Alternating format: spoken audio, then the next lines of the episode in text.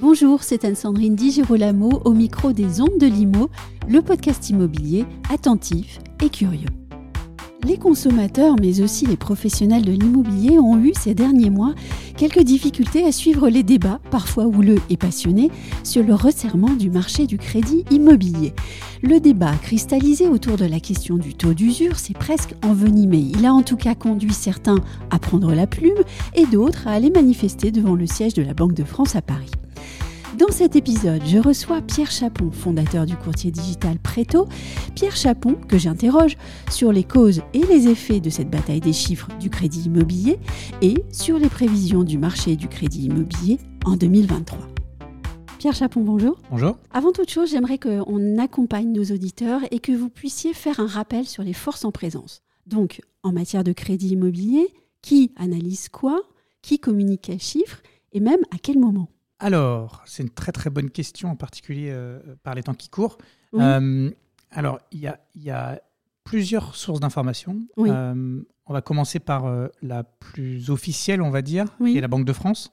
donc, la Banque de France publie les chiffres de la production de crédit mhm. qui correspond au crédit complètement débloqué. C'est le moment où on passe en signature chez le notaire et la banque libère les fonds.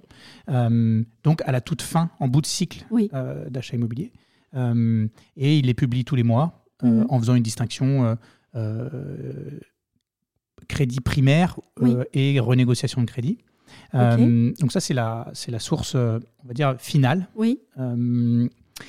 Ah, c'est important ça de dire ça, hein, la source finale, puisqu'en fait on vient de dire que c'était des crédits débloqués. Exactement, c'est des crédits débloqués, tout à fait. Ensuite, au niveau de la production de crédit, si on remonte le temps un petit peu le, dans la, la progression d'un projet de crédit immobilier, il y a une source d'information euh, qui est euh, aussi importante et qui fait référence, euh, c'est Crédit Logement. Oui. Crédit Logement qui est une société de cautionnement qui garantit une partie des prêts immobiliers du marché, entre, en fonction des années, entre 30 et 50 de la production de crédit passe par crédit logement, donc c'est pas 100%. Oui. Euh, ça, j'ai bien entendu, une partie. Une partie, tout à fait. Euh, et, et, eux s'appuient sur les prêts qui, euh, au moment où ils les voient, c'est-à-dire où, où, ils passent en cautionnement, c'est en gros où le prêt est validé par la mhm. banque, le prêt est accordé, mais c'est entre un à deux mois avant le déblocage du prêt. Donc c'est un peu plus précoce, oui. mais c'est plus partiel aussi que les données de la Banque de France.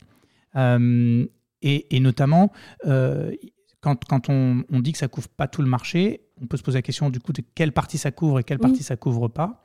Euh, et schématiquement, euh, ils, sont moins représentés chez les gros réseaux de banques mutualistes. Mmh. Donc Crédit Mutuel, BPCE et Crédit Agricole.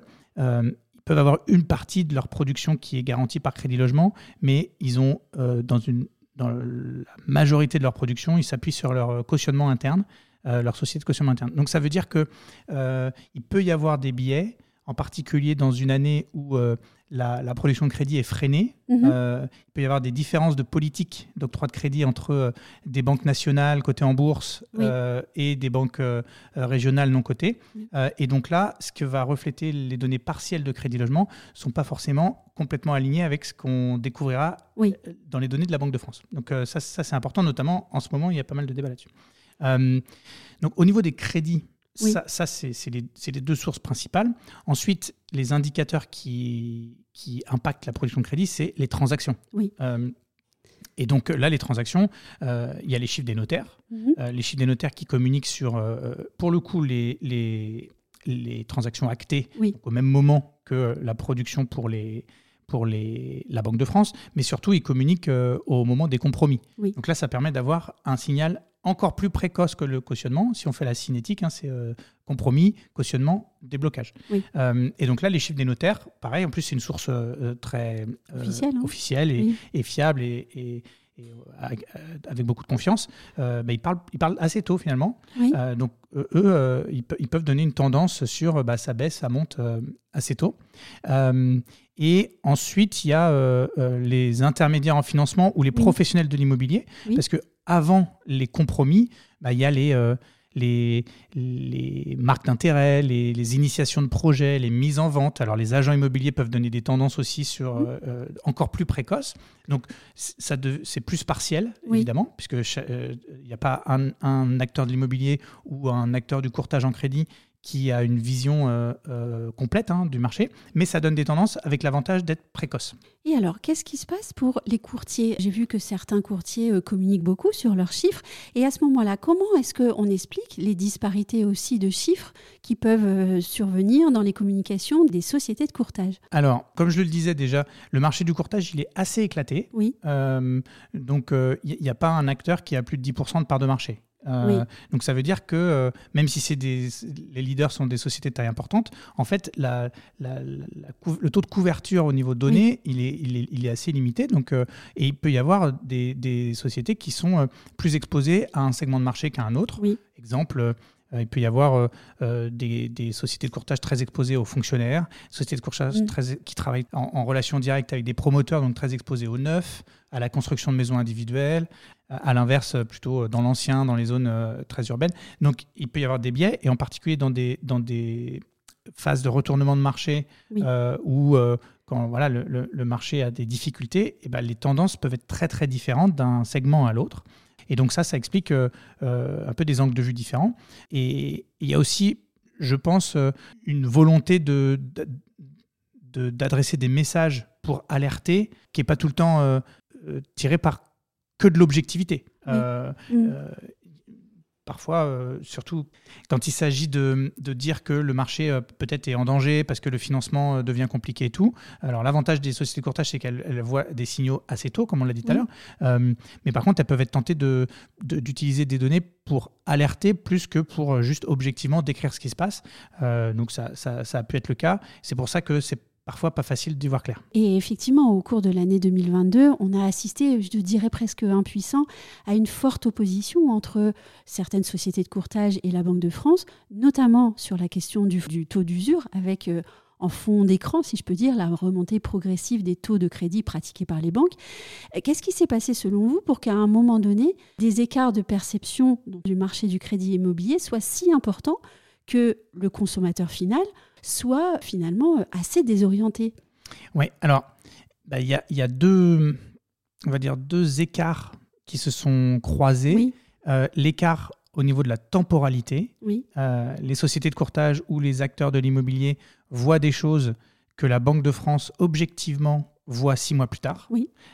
donc bah, déjà quand on ils parlaient pas de la même chose. Mmh. et il y a aussi quand même un écart d'intention. Euh, il y, a une, y a une intention euh, de, de, dans, parmi les, acteurs du courtage et de l'immobilier, euh, souvent, le plus souvent, de, de pousser à la dynamique du marché. Mhm. Euh, et donc euh, d'alerter un peu plus fort quand euh, les choses baissent, parfois de grossir le trait de la baisse ou du freinage, là où peut-être à l'inverse, les autorités sont là, avant qu'il y ait des preuves formelles que ça baisse, mais ça, ça vient tard, sont plutôt là pour, pour rassurer et pour dire que le système fonctionne. Et tout. Donc, donc il y a eu deux, deux écarts sur deux directions différentes, temporalité et posture. Et sur cette question du crédit immobilier, alors est-ce que vous pensez que du fait de cette situation, et de ces écarts de communication, on va les appeler comme ça, les consommateurs finaux français ont été pénalisés oui, je pense, parce que finalement, ce qui est pas mal ressorti dans la presse, c'est euh, plutôt la vision plutôt alarmiste sur le blocage du marché. On a, on a vu pas mal euh, dès l'été euh, le gros titre, un dossier sur deux euh, capote. Pour moi, c'est pas, c'était pas de nature à conforter les gens dans le lancement d'un projet d'achat hein, ou de vente d'ailleurs, parce que ça fait un petit peu peur. Alors que en pratique, le blocage lié au taux d'usure, factuellement, nous on l'a, on l'a étudié, il était à moins que ça, il est monté jusqu'à 20% en fin d'année, ce qui est très important, mais c'est pas 50%. Oui. Et donc, ça a été, euh, je pense, ça a été pénalisant pour le marché, un peu contre-productif, tout à fait. Et, et finalement, le fait que la Banque de France euh, donnait un petit peu une fin de non-recevoir en disant, Oui. bah, nous, on le voit pas, c'était pas de nature à, vu que ça parlait pas de la même chose, Oui. ça rassurait pas les consommateurs non plus. Donc, il y avait, il y avait un peu un vide, et donc, euh, et donc oui, je pense que ça a pas, pas aidé les, les- les acheteurs à- et les vendeurs à se lancer.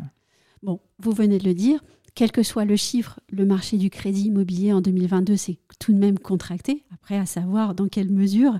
Euh, la question maintenant, c'est de savoir de quoi sera fait 2023 côté crédit immobilier. Est-ce que, première question, vous pouvez anticiper euh, un effet de la révision, par exemple mensuelle, du taux d'usure qui vient d'être euh, annoncé? Alors, il s'est contracté un petit peu en 2022, Oui. mais euh, c'est une année vraiment en, en- en deux parties. Oui. Il se contracte très nettement sur la fin de l'année. Sur le dernier trimestre, euh, entre Crédit Logement et les vrais chiffres de la Banque de France qui vont sortir, enfin les chiffres complets de la Banque de France qui vont sortir, on sera peut-être à tendance de moins 20, moins 25% sur le dernier trimestre, donc c'est significatif sur le dernier trimestre, mais euh, euh, sur l'ensemble de l'année, c'est une baisse qui est euh, de, de peut-être 5-6%. Euh, sur l'année 2023, alors il y, a pas, il y a deux choses qui vont se passer. Effectivement, il y a une éclaircie sur le front du taux d'usure, Oui.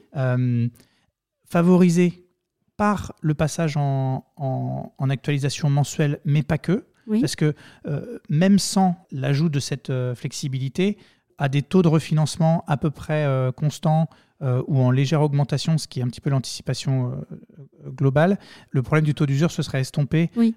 très nettement d'ici le milieu de l'année. Le, le passage en mensuel va accélérer un petit peu cette tendance-là, mais, mais de toute façon, l'info pour 2023, c'est le problème du taux d'usure va être réglé euh, euh, courant de l'année, euh, à peu près milieu de l'année. Ce qui va se passer en revanche, c'est que les taux vont continuer de progresser. Oui. La a- trajectoire ascendante des taux devient la nouvelle question. en fait. Exactement, exactement. Et du coup, une contrainte sur Oui. les budgets des acheteurs, Oui. Puisqu'ils sont euh, contraints par le taux d'endettement maximal à 35%, qui est fixe et rigide depuis euh, début 2022. Euh, et et- et c'est ça qui va maintenant être le, le plus gros facteur de freinage Oui. du marché. C'était déjà quelque chose qui existait en 2022, euh, mais on a beaucoup parlé du taux d'usure, on a assez peu parlé Oui. de ça. En 2023, on va beaucoup parler de ça, et il faut parler de ça parce que c'est un, c'est une contrainte qui va être forte et qui va être très inégalitaire. Mhm. Euh, elle va frapper euh, euh, les primo-accédants qui n'ont pas de marge de manœuvre au niveau de l'augmentation de l'apport, dans un contexte où les prix ils vont pas baisser autant Non. que la réduction des budgets. Donc vous venez de parler des acheteurs. J'aimerais qu'on qu'on termine en ce début d'année avec le profil des emprunteurs qui vont parvenir à obtenir un crédit immobilier. Quel sera désormais donc le profil de l'emprunteur immobilier qui obtient un oui pour un financement?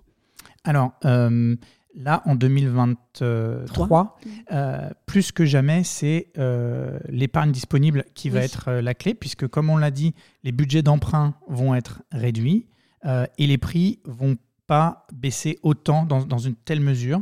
Euh, donc les acheteurs qui vont euh, réussir à concrétiser le projet, c'est ceux qui ont la possibilité de mettre pas mal d'apports. Oui. Les, les niveaux d'apport vont encore augmenter par rapport à l'année dernière. Euh, et euh, au-delà de ça, les banques regardent de plus en plus et vont continuer de le faire, l'épargne qui va rester après projet. Oui. Euh, parce qu'il y, a- il y a des enjeux de liquidité au niveau des banques. Euh, donc, c'est des gens qui, ont, qui partent, euh, qui sur la ligne de départ ont beaucoup de, de liquidité. Donc, c'est très, très inégalitaire. Petite ironie de l'histoire, c'est que là où en 2022, les emprunteurs plus âgés, à partir de 45 ans, Oui. ont été empêchés par le taux d'usure. Oui. euh, avec les assurances qui étaient chères, bah, ça correspond aux gens qui ont euh, statistiquement plus Oui. d'épargne. Mhm. Donc ceux-là, par contre, en, en 2023, ils vont plutôt être favorisés euh, par rapport aux, aux primo-accédants, même avec des bons revenus, mais peu d'épargne. Là, pour eux, ça va, être, ça va être difficile en 2023. Et donc, on est passé d'un biais de communication chez les professionnels à un biais générationnel chez les emprunteurs. Tout à fait, tout à Oui. fait. Et donc là, plus que jamais, la solidarité euh, familiale Oui. va jouer Oui. parce que euh, les, les- les emprunteurs, les jeunes emprunteurs qui ont la possibilité, ont la chance de pouvoir compter sur euh, un peu d'apport complémentaire de la famille, ça va, ça va être déterminant, ça va jouer. Et- mais malheureusement, c'est hyper inégalitaire. Donc le, le sujet du budget, c'est vraiment le sujet de 2023. Euh, et, euh, et nous, on, on pense qu'il faut, se, il faut que les pouvoirs publics se penchent sur euh, cette question-là, notamment la, la contrainte des 35% qui a été introduite euh, dans un monde où les taux étaient historiquement bas, avec Oui. un marché qui, objectivement, présentaient des risques de surchauffe. Oui. Là, dans un monde où les taux euh, ils sont plus à 1%, mais peut-être bientôt à 4%, Oui. euh, est-ce qu'on est vraiment dans un marché avec un risque de surchauffe? Et donc, s'il n'y a plus les mêmes causes, est-ce qu'on doit avoir les mêmes mesures? Merci beaucoup, Pierre Chapon. Merci.